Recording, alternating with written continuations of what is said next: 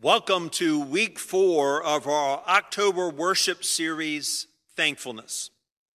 We began thankfulness exploring the joy of thankfulness. Only when King David remembers God's faithfulness and blessings does David bring up the ark to Jerusalem, and a great celebration of thankfulness and joy breaks out.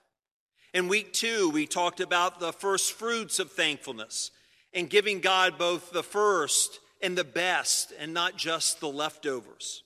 But we also learned that you and I are God's first fruits in this world.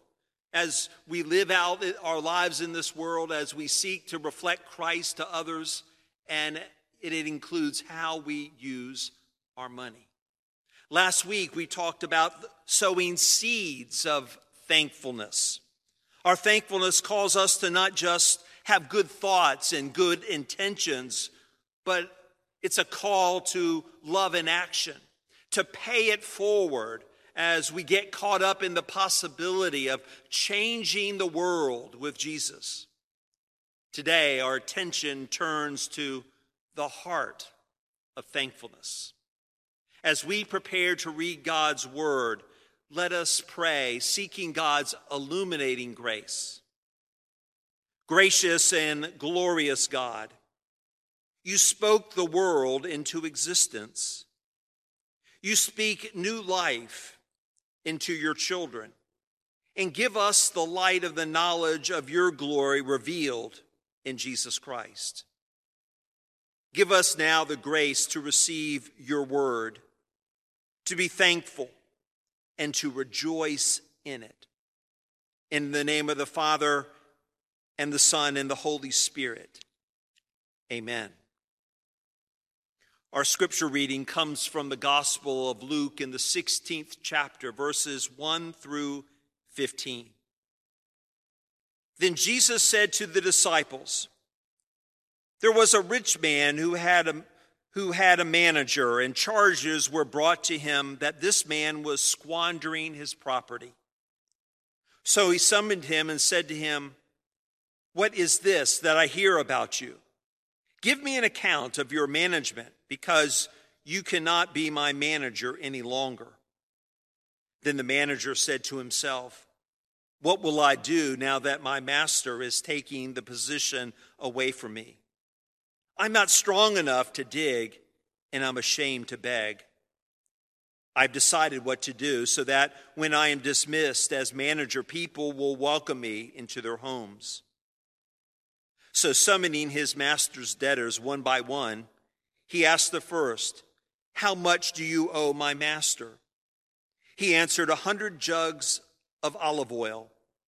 He said to him, Take your bill, sit down quickly, and make it fifty.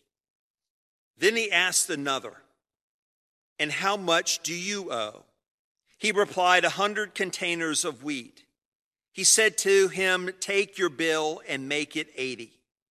And his master commended the dishonest ma- uh, manager because he had acted shrewdly. For the children of this age are more shrewd in dealing with their own generation than are the children of light. And I tell you, make friends for yourselves by means of dishonest wealth, so that when it is gone, they may welcome you into the eternal homes. Whoever is faithful in a very little is faithful also in much. And whoever is dishonest in a very little is dishonest also in much. If then you have not been faithful with the dishonest wealth, who will entrust you to the true riches. And if you have not been faithful with what belongs to another, who will give you what is your own? No slave can serve two masters. For a slave will either hate the one and love the other, or be devoted to the one and despise the other. You cannot serve God and wealth. The Pharisees, who were lovers of money, heard all this and they ridiculed him. So he said to them, You are those who justify yourselves in the sight of others, but God knows your hearts. For what is prized by human beings is an abomination in the sight of God. The word of God for the people of God. Thanks be to God. Today, our call to worship came from the hymn written by Cleland McAfee titled Near to the Heart of God. It's located in a section of the United Methodist hymnal titled Prayer, Trust, Hope. McAfee was both a pastor and a professor, and like most of us, he learned that Christians are not immune from unexpected problems or crises that may come into our lives. But more importantly, he learned that all the challenges of life can be faced through the spiritual strength that God alone can give. In 1903, a crisis in McAfee's own family tested his spiritual resolve. Two of his brothers' young daughters died of, diphtheria within 24 hours of each other. The situation was made even more difficult by the fact that his brother's home had to be quarantined to prevent the spread of the disease. McAfee and others were unable to go inside the home to express their condolences or to offer their comfort. And the family couldn't even leave the house to attend funeral services. These circumstances connect in so many ways with what is happening with our friends and family members and what they've recently experienced through this during this COVID 19 pandemic. Wondering how he could respond, McAfee sat up late one night praying and pondering what he could say in a sermon the following Sunday, and maybe even what kind of music he could compose to bring comfort to his family and to the congregation. The hymn, Near to the Heart of God, was the outcome of his prayer and meditation. The church choir learned the new song at their regularly scheduled Sunday evening practice. And then they went to the quarantine home of McAfee's brother and sang the new hymn beneath the darkened windows before singing the hymn with the congregation on Sunday morning. All of the verses of near to the heart of God are wonderful. But I think, at least right now, my favorite is verse 2. There's a place of comfort sweet near to the heart of God, a place where we, our Savior, meet near to the heart of God. O Jesus, blessed Redeemer, sent from the heart of God, hold us who wait before thee near to the heart of God. The hymn, written under most challenging circumstances, affirms the importance of a relationship with Almighty God through Jesus Christ, but also the hope that a heart full of thankfulness can offer us in all situations. Our hearts more than any building are sacred meeting places for us to be near to the heart of God. This phrase is repeated 12 times in McAfee's short hymn, even invoking the Redeemer to hold us near to the heart of God while it has been almost 120 years since McAfee wrote these words, Christians today need to know that heart place, that heart place of, of quiet rest, of comfort sweet, and a place of full release. In that heart place, all is joy and peace and we are connected to God in spite of difficulty or serious challenges.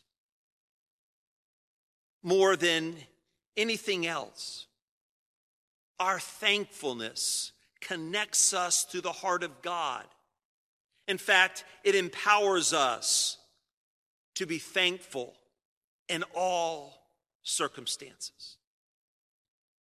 Paul tells us, give thanks in all circumstances, for this is the will of God in Christ Jesus for you. 1 Thessalonians 5, verse 18. Thankfulness that moves us to faith and hope and joy and peace and love helps us to, to live in the assurance, as Paul tells the Romans, we know that in all things God works for the good of those who love him, who have been called according to his purpose. You have been called according to God's purpose. But even as important as thankfulness is, it can certainly be difficult at times. It's not always easy to be thankful. But it is in our thankfulness, our thankfulness for God's presence, that God's and God's countless blessings that helps us to see God's gracious activity in our lives and to see God's will accomplished there. And seeing we are moved to faith and hope and love and especially, especially when we give thanks in the midst of difficulty, we bring pleasure to God's heart, discovering even breakthroughs beginning in ours. God is looking for people like you to praise God and to be thankful.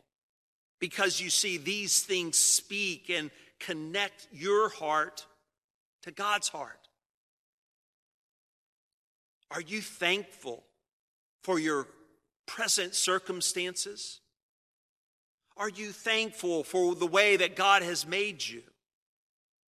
Are you thankful for your relationship with God?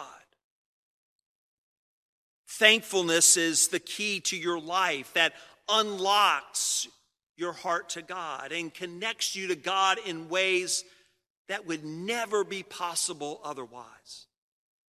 It's the key that turns your life around because it changes you, it, it changes your outlook, it changes your attitude, and it changes your heart.